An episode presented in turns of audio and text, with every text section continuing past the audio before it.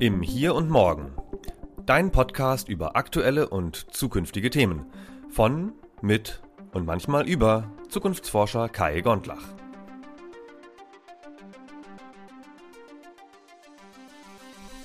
In dieser Episode spreche ich mit Katja, einer der Gründerinnen von Zukunftsforscherinnen.de. Denn wenn man nicht sichtbar ist, dann ist es auch wirklich schwierig, die anderen Blickwinkel jemand anders deutlich zu machen.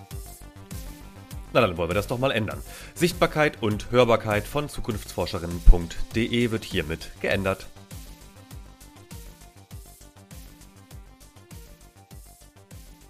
Herzlich willkommen im Hier und Morgen. Katja, wie schön, dass du bei mir bist virtuell zumindest. Äh, wir wollen uns heute darüber unterhalten, über euer Projekt Zukunftsforscherin.de und deswegen freue ich mich ganz besonders, dass du heute dabei bist.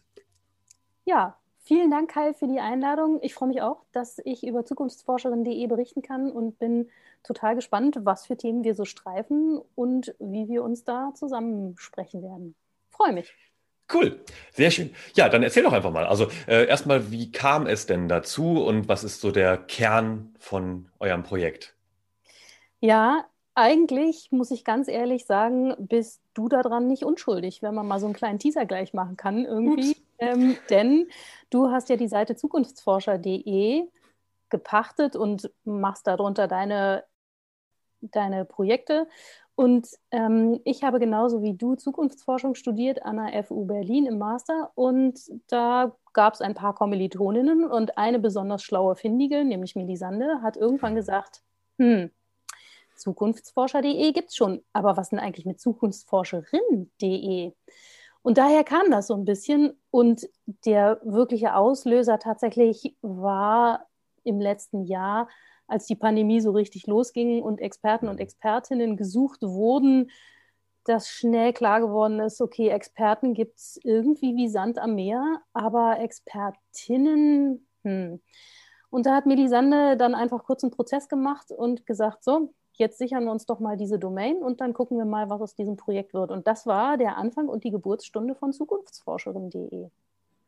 Ja, super cool. Ich finde das, also ich finde es äh, noch cooler natürlich, dass, äh, dass ich da eventuell vielleicht einen, zumindest einen kleinen Anteil äh, unbewusst bei hatte. Ähm, tatsächlich finde ich aber vor allem den Kern der Idee einfach stark, weil mir ist es auch aufgefallen, ich bin ja nun seit, weiß nicht, fünf Jahren oder so ein bisschen publiker unterwegs, was Zukunftsforschung angeht. Und manchmal frage ich mich auch, äh, ganz ehrlich, warum fragt mich ein Fernsehsender an, um etwas über irgendeine Zukunft oder Trendthemen zu erzählen? Ähm, und warum sieht man im Fernsehen und auf den Blogs und in den Interviews und den Zeitungen Zeitschriften andauernd die bekannten einschlägigen Namen, aber ganz, ganz selten mal Kolleginnen. Das frage ich mich halt. Also, ähm, und das ist ja so ein bisschen die Idee von euch, das zu ändern. Genau, richtig. Das ist die Idee, denn das ist uns tatsächlich auch sehr stark aufgefallen. Wie gesagt, gerade in diesen Pandemiezeiten, ich glaube, das war vorher auch schon irgendwie ein Thema, aber irgendwie dann doch nicht so öffentlich. Aber durch die Pandemie ist es jetzt nochmal richtig hochgekommen. Und was uns wichtig wäre, ist, dass wir auf jeden Fall erstmal mit zukunftsforscherin.de eine Plattform schaffen, wo es darum geht, erstmal die Sichtbarkeit von Zukunftsforscherinnen zu fördern und das auch leichter zugänglich zu machen. Denn oft ist es ja auch so, wir kennen das alle, wenn man irgendwie unter Zeitdruck steht und was raussuchen muss, dann sucht man halt, aber man findet eben die prominenten Leute, die von einer berühmten Suchmaschine ziemlich viel vorgeschlagen werden. Mhm. Und da wollen wir so ein bisschen mit angreifen und sagen, nee, also da gibt es doch auch noch andere Möglichkeiten. Das ist der eine Teil von zukunftsforscherin.de und wir wollen natürlich auch eine Plattform bieten, wo sich dann Zukunftsforscherinnen A präsentieren können, aber auch untereinander austauschen können. Also ein richtiges Netzwerk aufbauen. Das ist der zweite Teil, der dazu kommt. Mhm. Super cool. Und äh, wie viele seid ihr jetzt gerade und äh, wie ist, wie ist der Stand und wo geht's hin? Ja, wo geht's hin? Äh, die richtige mhm. Ausblickfrage. Welche Zukünfte haben wir bei genau. zukunftsforscherin.de? Ne? Genau. Ähm, also wir sind erstmal, wir sind sieben Frauen, die sich zusammengetan haben. Wir haben alle ganz unterschiedliche berufliche Hintergründe. Wir haben zum Beispiel Kulturwissenschaften dabei, Sozialökonomie, aber auch zum Beispiel sowas wie Kommunikationsdesign. Ich selber war lange Zeit Logopädin in meinem Berufsleben, habe doch mal oh. noch mal BWL studiert. das hört man. Ja, hm, kann man nicht so schnell ablegen irgendwie.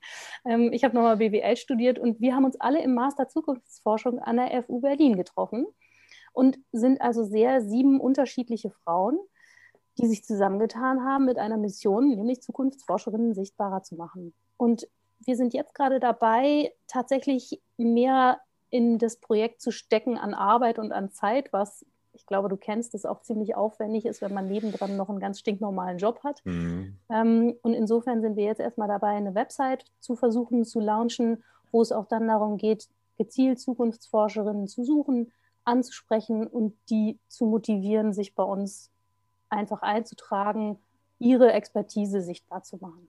Mhm. Das heißt, das ist im Prinzip jetzt gerade auch die Einladung an Menschen, die das hier hören und sich als Frau definieren, da kommen wir gleich noch zu zum Thema, ähm, da auch vielleicht bei euch direkt mal eine E-Mail zu schreiben, weil auf der Website gibt es ja auch die Kontakt-E-Mail, die gibt es mhm. dann natürlich später auch in den Show Notes zu dieser Episode äh, und schon mal vielleicht äh, zu sagen, okay, behaltet mich doch mal auf dem Laufenden. Genau, sehr gerne. Also die Einladung geht herzlich gern raus. Äh, jeder, jede, die interessiert ist, gerne nehmt Kontakt auf über unsere Website zukunftsforscherin.de und wir können auf jeden Fall zusammen ein Netzwerk aufbauen. Das ist ja unser Ziel und dazu sind wir natürlich immer interessiert an Austausch. Also wer sich angesprochen fühlt, welche Dame, welcher jemand, der sich als weiblich bezeichnet, gerne Kontakt aufnehmen. Mhm. Und jetzt stecken wir eigentlich schon im Thema drin. Ne? Also die Definitionsfrage ist so ein bisschen, ähm, für, für wen gilt dieses Angebot und äh, wo ist vielleicht auch die, die Definition einer Zukunftsforscherin, jetzt erstmal auf, auf Geschlechterebene und mhm. wie geht ihr mit dem Thema auch um, intern oder vielleicht ist auch für ja. dich? Ja, das ist tatsächlich auch ein großes Thema. Wir haben also ausgehend von diesem Begriff Zukunftsforscherin.de, das war auch ehrlich gesagt für uns alle so eine Reise, die auch noch nicht zu Ende ist, die wir angetreten mhm. sind, um zu sagen, okay, was definieren wir denn eigentlich jetzt als Zukunftsforscherin? Und zwar wirklich tatsächlich erstmal geschlechtlich gesehen. Da haben wir lange überlegt, da sind auch einige Stunden an Meetings reingeflossen, tatsächlich sogar noch Meetings, als es analog möglich war, aber auch oh. Digital-Meetings, dass wir uns darüber wirklich ausführlich Gedanken gemacht haben. Und wir haben jetzt ein Logo entwickelt, wo tatsächlich ein Gender-Sternchen enthalten ist, denn mhm. wir haben für uns gesagt, wir möchten alle ansprechen, die sich als weiblich verstehen. Also wir möchten da tatsächlich nicht so eine große Auswahl ähm, jetzt einschränken, sondern wirklich sagen, okay, wenn du dich als weiblich verstehst, dann bist du erstmal bei zukunftsforscherinnen.de willkommen. Cool. Finde ich total gut, also da auch die Offenheit zu haben. Und auf der anderen Seite, das merkt man ja auch allein schon jetzt vielleicht mal überspitzt dargestellt, dadurch, dass wir uns überhaupt unterhalten. Ihr seid jetzt kein Club der Feministinnen ähm, oder der extremen Feministinnen, die sagen, die wir reden dann aber auch nicht mit der anderen äh, Seite. Also ich bin ja auch einer von denen, die, die sagen, diese binäre Einteilung in Männlein und Weiblein ist vielleicht nicht unbedingt äh, der Weisheit letzter Schluss. Ähm, deswegen sage ich so, ähm, es gibt aber trotzdem die, die Variante von ähm, Geschlechter ähm, Identität und ähm, Diskurs, äh, wo eben halt auch Feministinnen manchmal sagen, okay, aber dann, dann reden wir nicht mit Männern oder mit männlich dominierten Plattformen. Ähm, genau das Gegenteil ist ja der Fall, was, was wir jetzt gerade machen. Ähm, genau. Aber die, die, andere viel, viel spannendere Frage ist vielleicht noch, ähm, oder nicht viel spannendere, eine andere spannende Frage ist, ähm, inwiefern ihr die Grenze zieht bei Zukunftsforschung, also die fachliche Differenzierung. Ja, tatsächlich. Da, auch darüber haben wir uns ziemlich viel unterhalten. Also, wenn ich das jetzt mit dir so ein bisschen Revue passieren lasse, unsere Entwicklung auch, wir haben tatsächlich für uns selber auch erstmal rausfinden müssen, also wo ist denn unser Feld eigentlich? Mhm. Was wollen wir da besetzen? Auch welche Nische vielleicht? Wir sind ja schon nischig unterwegs, das kann man durchaus so sagen.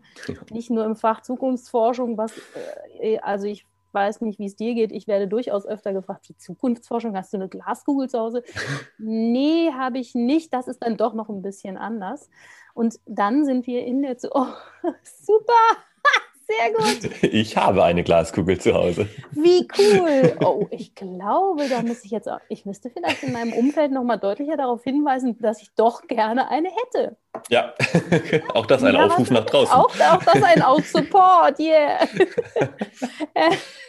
ja, also ähm, nachdem ich dann oft sage, nee, also ich habe keine Glaskugel zu Hause, mhm, noch nicht vielleicht, ähm, ist es dann so, dass wir mit dieser Zukunftsforscherin.de ja innerhalb der Zukunftsforschung auch nochmal so eine Nische besetzen. Ja? Also da wollen wir was in Bewegung bringen. Und wir haben uns jetzt entschlossen, dass wir Zukunftsforscherin so definieren wollen, dass das für uns jemand ist, der sich als weiblich bezeichnet und sich wissenschaftlich mit Zukunftsforschung auseinandersetzt. Also es geht wirklich schon darum, welche wissenschaftliche Arbeit steckt dahinter. Das ist unser Kriterium, um Leute, die da mitmachen wollen, einschließen zu können. Braucht man dann dafür einen Masterabschluss von der FU Berlin in Zukunftsforschung? Nee, das haben wir uns auch gefragt und haben dann gedacht, hm, also dann sind wir wahrscheinlich ein bisschen sehr eng unterwegs. Das wollten wir eigentlich im Sinne der Zukunftsforschung, die ja durchaus selber sagt, dass sie kontingent ist im Sinne von offene hm. Zukünfte, haben wir gedacht, nee, das ist uns zu eng. Oft ist es auch so, dass in Unternehmen zum Beispiel Zukunftsforschung betrieben wird, ohne dass das so heißt. Ja. ja. also das wollten wir jetzt so nicht machen. Und wenn dann jetzt jemand sagt, ja, ja, aber in Unternehmen und hm und so weiter, auch da wird ja tatsächlich wissenschaftlich oft gearbeitet. Also mhm. es ist so ein bisschen, tatsächlich hängt es an diesem wissenschaftlichen Kriterium, vielleicht auch an so einer strategischen Vorausschau, sage ich jetzt mal, als, zu, als andere Ausrichtung. Aber es geht uns wirklich darum, jemanden zu finden, die sich dann tatsächlich strategisch, systematisch und wissenschaftlich mit Zukunft und Zukünften auseinandersetzt. Mhm. Das ist ja eigentlich ganz gut, weil das wiederum öffnet dann ja auch das ganze Netzwerk wieder für beispielsweise das Netzwerk Zukunftsforschung.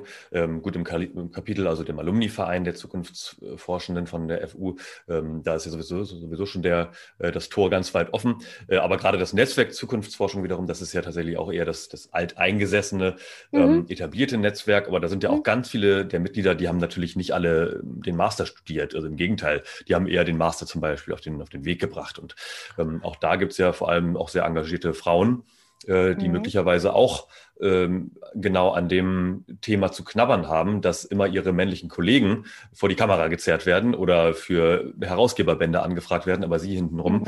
ähm, vielleicht sogar auch den großen Teil der operativen Arbeit erledigen. Ich habe da sogar einen Namen definitiv, im Hinterkopf. Definitiv, definitiv. Also das ist, okay, ich muss jetzt wirklich ganz kurz mal sagen, bei mir klingelt das Telefon. Oh, ach so, natürlich, klar, dann, dann mach ich. Warte kurz. Nee, jetzt hat jemand aufgegeben. Das ist natürlich ah, passt, okay. aber so, so okay. Wenn das nächste Mal was ist, dann, dann spring einfach los, kein Problem.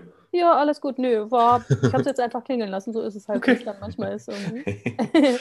ähm, wir waren beim Master Zukunftsforschung und dass wir es nicht so eng sehen wollten. Ne? Ähm, ja, genau, und genau also, beim, beim Netzwerk auch. So. Genau, beim Netzwerk Zukunftsforschung, das ist ja tatsächlich, also da muss ich sagen, haben wir als Wissenschaftsdisziplin Zukunftsforschung ja auch echt einen Schritt vorwärts getan, dass Zukunftsforschung als kleines Fach anerkannt worden ist. Mhm. Und das Netzwerk Zukunftsforschung ist ja unsere Fachgesellschaft, die ähm, dafür als sozusagen Aushängeschild nach außen ist, aber eben auch uns äh, sammeln möchte.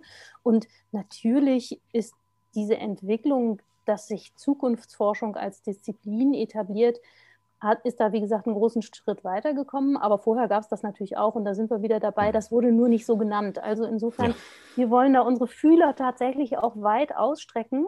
Das ist, glaube ich, auch eine Qualität, die zumindest ich aus diesem Masterstudiengang auf jeden Fall auch mitgenommen habe, dieses Blickwinkel anders setzen, Perspektiven nochmal mhm. anders beleuchten. Und das ist, glaube ich, auch etwas, wo wir auch wirklich die Notwendigkeit jetzt nochmal mehr gesehen haben.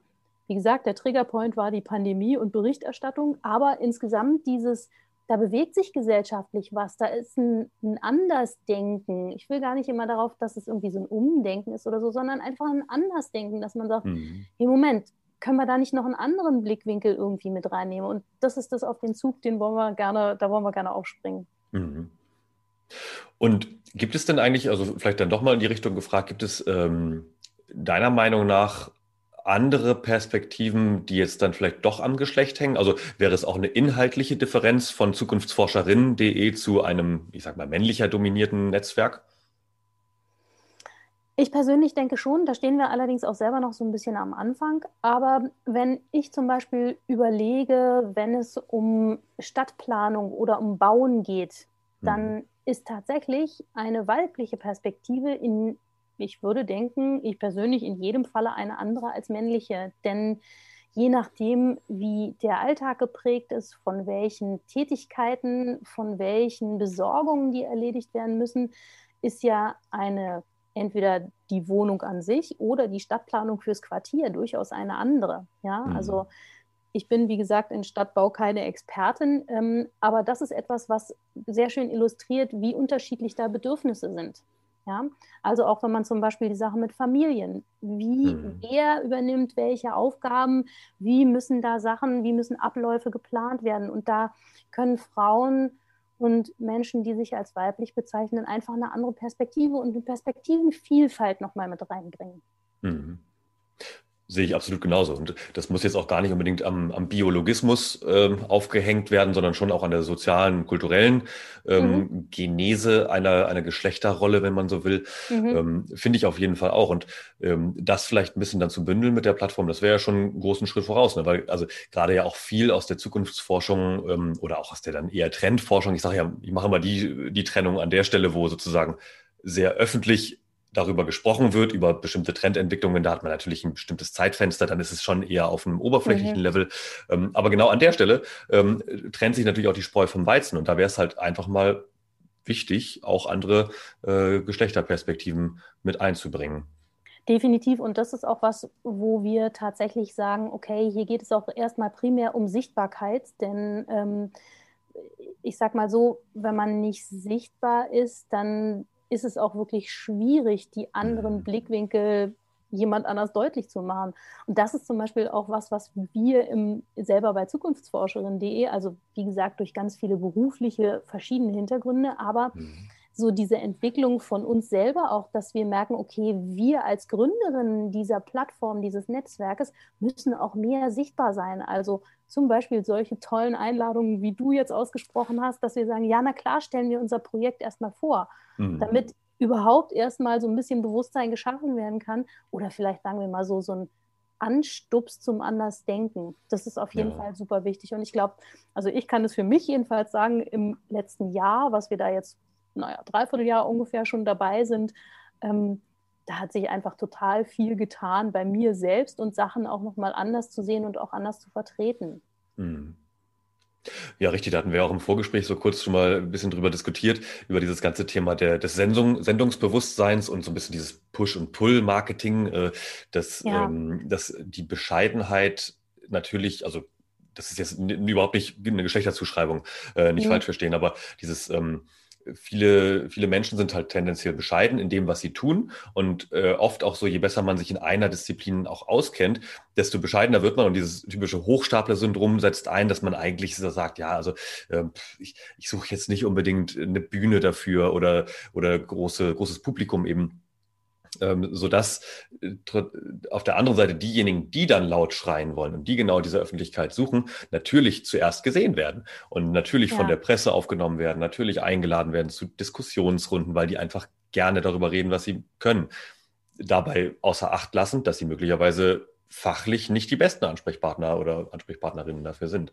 Ja, das stimmt, genau. Also das ist auch der Grund, warum wir uns wirklich darauf geeinigt haben, dann tatsächlich einen wissenschaftlichen Anspruch mit reinzunehmen, um so ein bisschen Expertise einfach auch voraussetzen zu können und auch Vertrauen zu schaffen. Denn also sagen kann man ja viel, muss man tatsächlicherweise mal so konstatieren, wie du gesagt hast, dass jemand, der mhm. eben gefragt wird und zu allem was zu sagen hat, ist eben wahrscheinlich eher nicht die Expertin, der Experte, wie auch immer wäre meine persönliche Vermutung. Und ähm, mhm. wir wollen mit diese, dieser Plattform zukunftsforscherin.de, wie gesagt, das Wissenschaftliche betonen, dass da auch ein Anspruch hintersteht, aber auch die Vielfalt deutlicher und sichtbarer machen, in welchen Bereichen man eigentlich Zukunftsforschung betreiben kann und in welchen Bereichen da Frauen auch dabei sind. Ja? Mhm. Vielfalt ist genau das Stichwort. Also Diversität erhöhen. Und das ist, ja. glaube ich, auch äh, das, was mir immer als allererstes einfällt. Wenn es darum geht, andere Perspektiven reinzuholen, ähm, dann ist es gerade auch bei zwischenmenschlichen äh, und Kommunikationsthemen ganz, ganz schnell das Thema Empathie. Du hast es eben kurz angedeutet, dass ähm, zum Beispiel beim Städtebau, aber es ist, glaube ich, egal bei welchem Thema, bei, ähm, bei Ernährung, bei, äh, bei Alltagsgeschichten, beim Arbeitsplatz, bei äh, Lebensplanung, bei Tagesplanung, es gibt für jeden äh, eine einzelne Perspektive, was besser ist, was schlechter ist. So, und äh, je mehr Perspektiven man reinholt, wäre jetzt meine These, ähm, desto eher schaffen es dann auch die anderen Teilnehmer eines Diskurses, sich plötzlich dann doch in die Lage der anderen hineinzusetzen und zu, zu sagen, ah, okay, wenn die Person jetzt diesen Punkt mit einbringt, äh, beispielsweise dass, keine Ahnung, äh, dass ÖPNV-Tickets äh, günstiger sein sollten, auch in den, äh, neben den Stoßzeiten, weil ähm, Kinderbetreuungsangebote dann und dann enden, so keine Ahnung. Mhm. Wäre jetzt ein Beispiel. Mhm. Ähm, dann hätten wir da schon mal was gewonnen. Und jetzt ist natürlich die Frage, wie, wie sieht die Zukunftsforscherin.de Perspektive darauf aus, vor allem auch, wenn wir jetzt mal fünf Jahre vorausdenken oder so?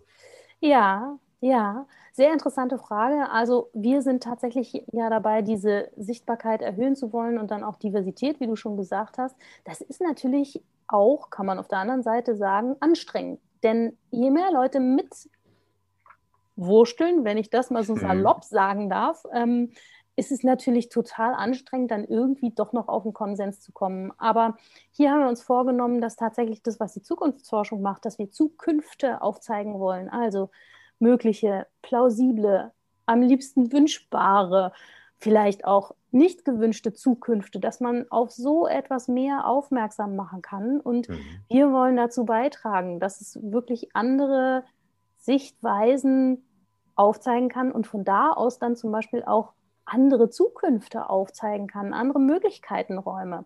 Mhm. Und das hat ja, wie du gesagt hast, also das hat total was damit zu tun, in welchem Umfeld ich mich selber irgendwie bewege, welche Lebenserfahrungen mich geprägt haben, wie ich das sozusagen, was mir wissenschaftlich vielleicht entgegenkommt, auch interpretiere. Das hat ja auch was so ein bisschen damit zu tun. Und mhm. eine wirklich, wirklich wichtige Aufgabe ist da die Kommunikation, dass man wirklich versucht, einen Diskurs irgendwie zu gestalten, wo es um einen sachlichen Austausch geht. Also das mhm. ist was, was mir manchmal tatsächlich auch so ein bisschen auffällt. Da waren wir vielleicht vorhin schon mit diesem äh, wer am lautesten schreit, kommt dann vielleicht doch manchmal dran. Also mhm. auch so ein bisschen so eine Sachlichkeit vielleicht einfach wieder reinbringen und sagen, okay, das können wir anbieten, das können wir nicht anbieten.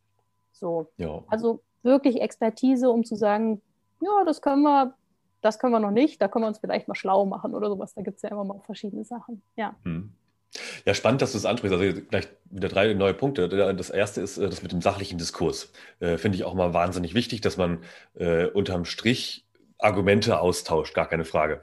Auf der anderen Seite wissen wir natürlich auch alle, dass Diskussionen gerade auch über, über fragwürdige Themen, gerade ethische Themen, äh, natürlich auch immer aus dem Bauchgefühl heraus entstehen und auch entstehen müssen. Ähm, wichtig ist, glaube ich, dann aber auch am Ende, dass man am Ende der Diskussion, auch wenn es mal bisschen lauter vielleicht zuging, äh, sagen kann, okay, das ist aber der Punkt. Also hier ist das Argument. Und äh, wir leben, glaube ich, in einem Zeitgeist und, und das ist jetzt die Überleitung zum nächsten Bereich, äh, in dem immer mehr Diskursteilnehmer eben zugelassen werden, was auch genau richtig so ist. Ähm, ich habe ja in der einen Episode mit Christine Fratz gesprochen, Zeitgeistforscherin, mhm. Ähm, die sich eben halt aus einer ganz anderen kulturwissenschaftlichen Perspektive damit befasst und die sagt natürlich auch, ähm, je mehr Teilnehmer zu, also teilnehmen dürfen, wie mehr Menschen teilnehmen dürfen an einer Diskussion, mhm. desto komplexer wird es natürlich, aber auf der anderen Seite wird das Ergebnis am Ende in jedem Fall besser. Und ja. genau da stehen wir natürlich jetzt gerade gerade, gerade mit Blick auf die letzten Monate, Demokratie in dem Sinne ist halt einfach wahnsinnig anstrengend. Total, total, auf jeden Fall. Ja. Ja, also es ist diese, dieses, hm, ich glaube, da kann ich auch manche Leute irgendwie verstehen, die dann irgendwann so ein bisschen die Nase davon voll haben und sagen, ja, jetzt machen wir das einfach so und dann basta, äh, basta genau. Und dann heben wir von Zukunftsforschern die Hand und sagen, äh, Moment, wir hätten da noch äh, ein Argument mit anzubringen. Trotzdem kann ich verstehen, dass das total mühsam ist. Ja, also und ähm, also sachlicher Austausch ist was, was uns wirklich schon auch sehr, sehr wichtig ist, dass man auch vielleicht dahin kommt und sagt, okay, an diesem Punkt, da wären wir uns nicht einig, da haben wir unterschiedliche Auffassungen.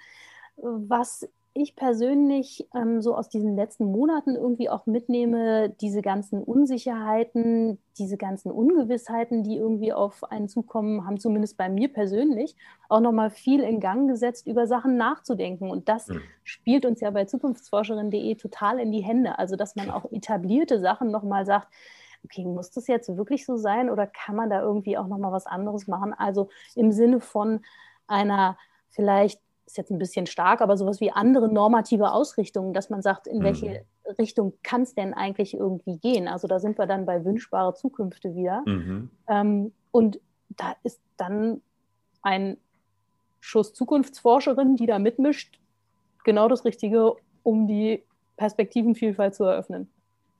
Sehe ich absolut genauso.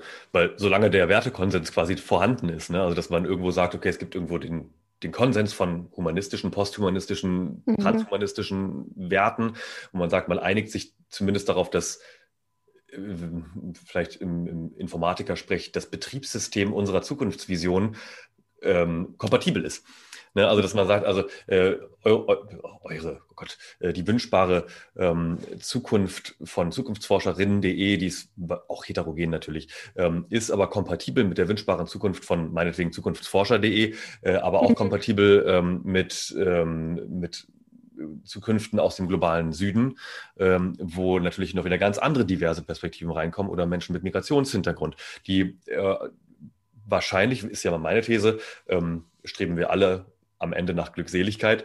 Ähm, und auf dem Weg dahin, da haben wir vielleicht irgendwie Dissens, aber wenn das Ziel irgendwie ähnlich ist und kompatibel ist, dann haben wir, glaube ich, schon viel geschafft. Aber ähm, ich würde dich noch einmal bitten, äh, noch einmal zu reflektieren. Ich habe ein, ein, ein, Stichwort, was mir gerade im Hinterkopf reinschoss, war, dass äh, einer der, ähm, der Megatrends von, der, von den Vereinten Nationen äh, ist ja das Thema Empowerment also am Ende Befähigung mhm. diverser Perspektiven. Also genau mhm. das, worüber wir mhm. eigentlich auch sprechen. Natürlich bei den Vereinten Nationen auch ganz bewusst global äh, ausgerichtet. Ähm, wir haben immerhin, ich sage mal, viele Überschneidungen äh, bis auf das äh, biologische Geschlecht. Ähm, ansonsten gibt es auch noch andere Perspektiven. Aber genau, dieses Empowerment-Thema finde ich wahnsinnig spannend, weil es nochmal unterstreicht, dass diese komplexer werdende Welt nicht unbedingt einfacher wird, genau wie wir gerade gesagt haben, so im Diskurs wird es komplizierter. Ähm, aber wie sortiert ihr euch da ein und wie, äh, an welcher Stelle siehst du auch vielleicht das große Ganze? Hm. Ja, also ich glaube, unsere, unser Anknüpfungspunkt ist wirklich dieses einmal sichtbar werden, also dass man da wirklich vielleicht auf dem Weg sowas wie Learning along the job, sage ich jetzt mal, ja. Fähigkeiten erwirbt, sich selber auch anders zu positionieren und damit sichtbarer zu machen und auch Argumente zu vertreten und zu sagen, aber aus unserer Sicht ist das so und so. Ähm, hier ist es bei zukunftsforscherinnen.de, da sind wir jetzt gerade in diesem Prozess so ein bisschen drin, aber da müssen wir natürlich auch gucken, wenn wir sagen, wir wollen wissenschaftliche Zukunftsforscherinnen bei uns vertreten sehen und die sichtbar machen, ist das natürlich auch eine ganz, ganz große Vielfalt von Themen. Denn mhm.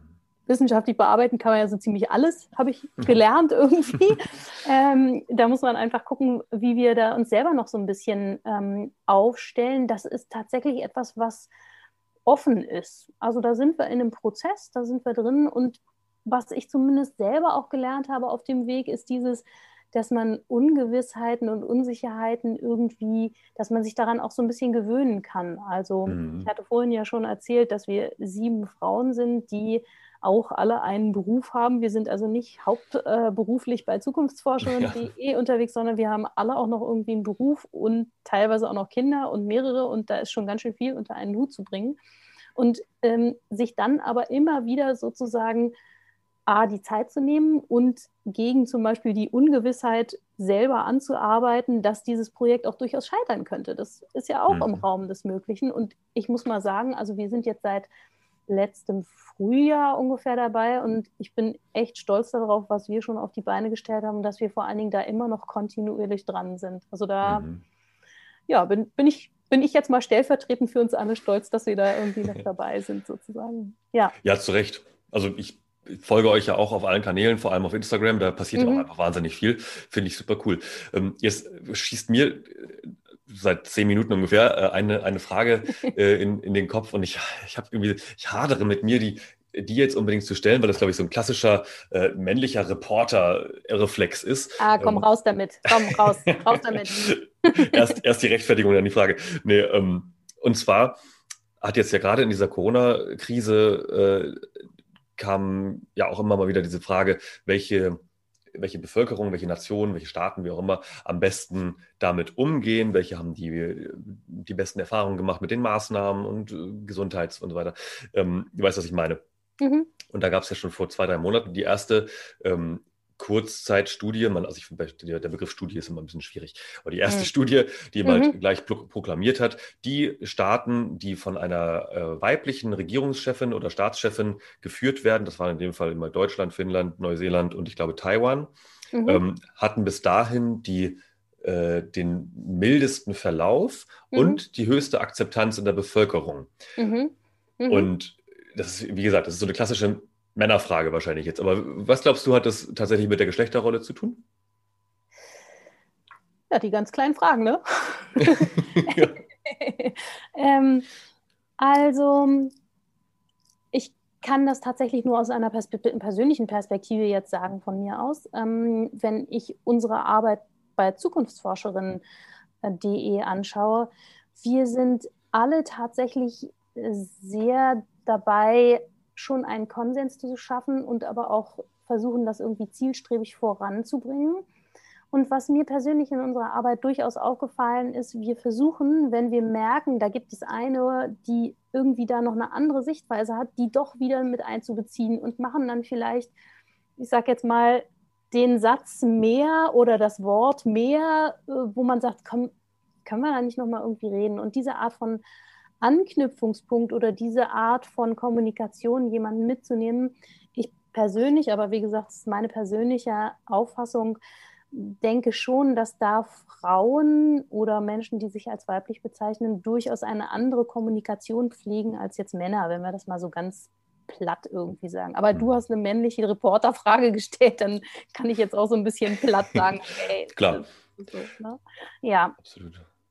Also gut, am, am Ende geht es natürlich um die die Verhaltensweisen oder, oder äh, Einschätzungen, die dann irgendwie weiblich konnotiert sind. Also ich, ich, glaube, dass wir da vielleicht auch irgendwie eigentlich hinwollen, auch mit solchen ja. ähm, binären Zuschreibungen, äh, weg von dem, äh, du bist als Mann oder als Frau oder wie auch immer geboren und bist ja. deswegen so. Das, äh, darüber müssen wir nicht reden. Ne? Also, aber genau, ja. das ist ja, das wurde natürlich auch gleich unterstellt bei diesen ersten Studien, ähm, dass nämlich Frauen oder weibliche Regierungschefinnen ähm, eher dazu tendieren, die menschlichen Werte an die, an die allererste Stelle zu stellen, anstatt die anderen Systeme, also ob jetzt UK oder USA oder Brasilien, die natürlich die, also was heißt natürlich, wo die Staats- und Regierungschefs die wirtschaftlichen Werte mhm. vorangestellt haben und gesagt haben, ja, hm, also gut von mir aus, also heute wissen wir es natürlich tatsächlich statistisch, ähm, lass es die über 80-Jährigen sein, die als Erste mhm. sozusagen mhm. betroffen sind, ist ja egal, das entlastet sogar den Staatshaushalt, ähm, dann ist ja sogar ganz gut, wenn wir das einfach mal eine Runde laufen lassen. Genauso war es ja dann.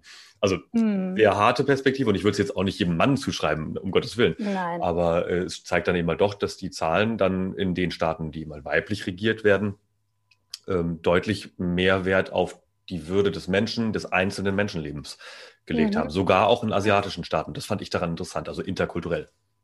Das finde ich allerdings auch sehr interessant, weil das ja also auch in Asi asiatischen Kulturen kenne ich mich nicht so gut aus, aber was ich bis jetzt weiß, ist eben, dass die Gemeinschaft tatsächlich im Vordergrund steht und der Einzelne gar nicht so viel zählt.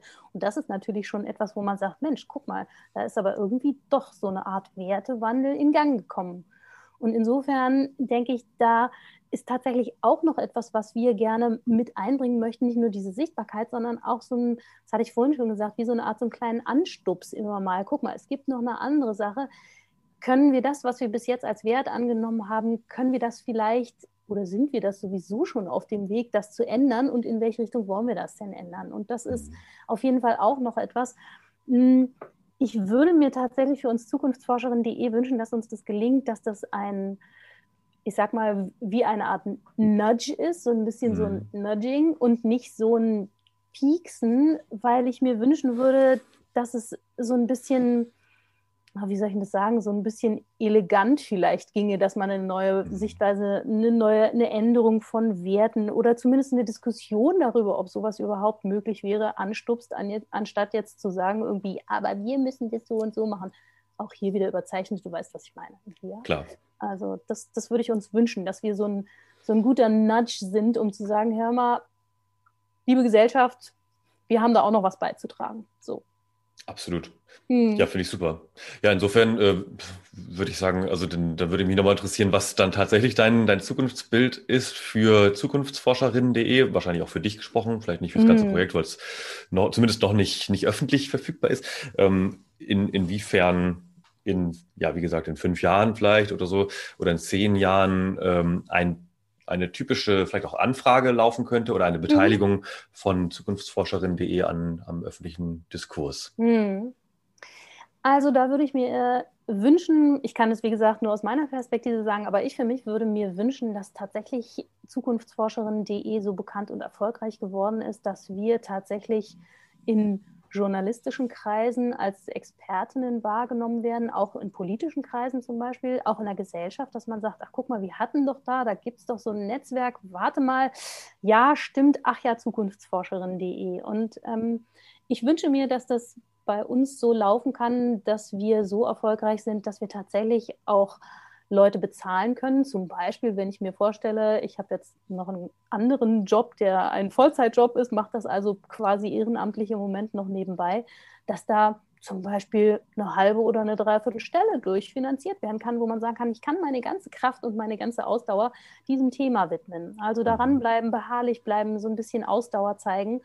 Und das würde ich mir wünschen. Und ich würde mir in jedem Falle wünschen, dass zukunftsforscherin.de einen guten Klang hat und einen guten Namen, wenn man das ausspricht und sagt, ach ja, warte mal, habe ich neulich gefunden über zukunftsforscherin.de, war super, hat total mhm. gut geklappt. Also das würde ich mir tatsächlich wünschen für uns, wenn ich das mal als ganz positivste Wahrscheinlichkeit in den mhm. Raum werfen kann.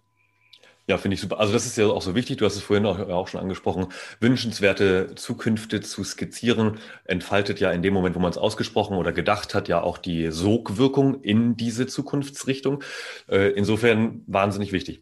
Und das ist ja auch äh, eins der Themen, über die ich auch andauernd hier auch in diesem Podcast mhm. äh, spreche, in denen wir, äh, über die wir in der Zukunftsforschung generell sprechen und forschen. Und ja, äh, insofern würde ich sagen, also mein Wunsch ist auch für euch, dass es genau so läuft, dass äh, ihr als Expertinnen-Netzwerk auch so wahrgenommen werdet, ähm, vielleicht auch Themen setzen, besetzen, mitgestalten mhm.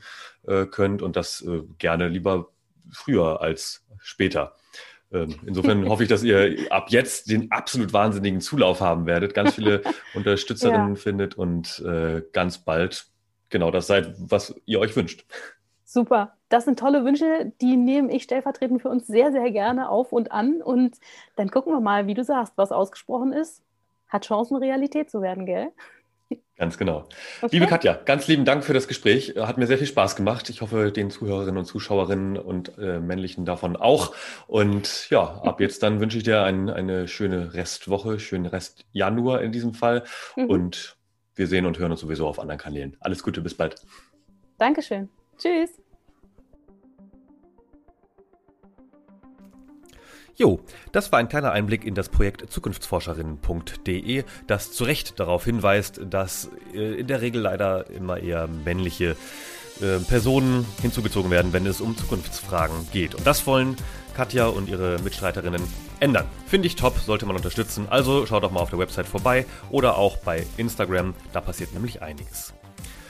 Diese Episode habe ich wie immer auch mit Hilfe des Songs im Intro und Outro von Kraftamt namens Stardust produziert. Und ansonsten bin ich Kai. Du findest mich auf kaigontlach.de. Das hier ist der Podcast im Hier und Morgen. Und ich würde mich freuen, wenn du auch beim nächsten Mal wieder reinhörst. Bis dann, mach's gut.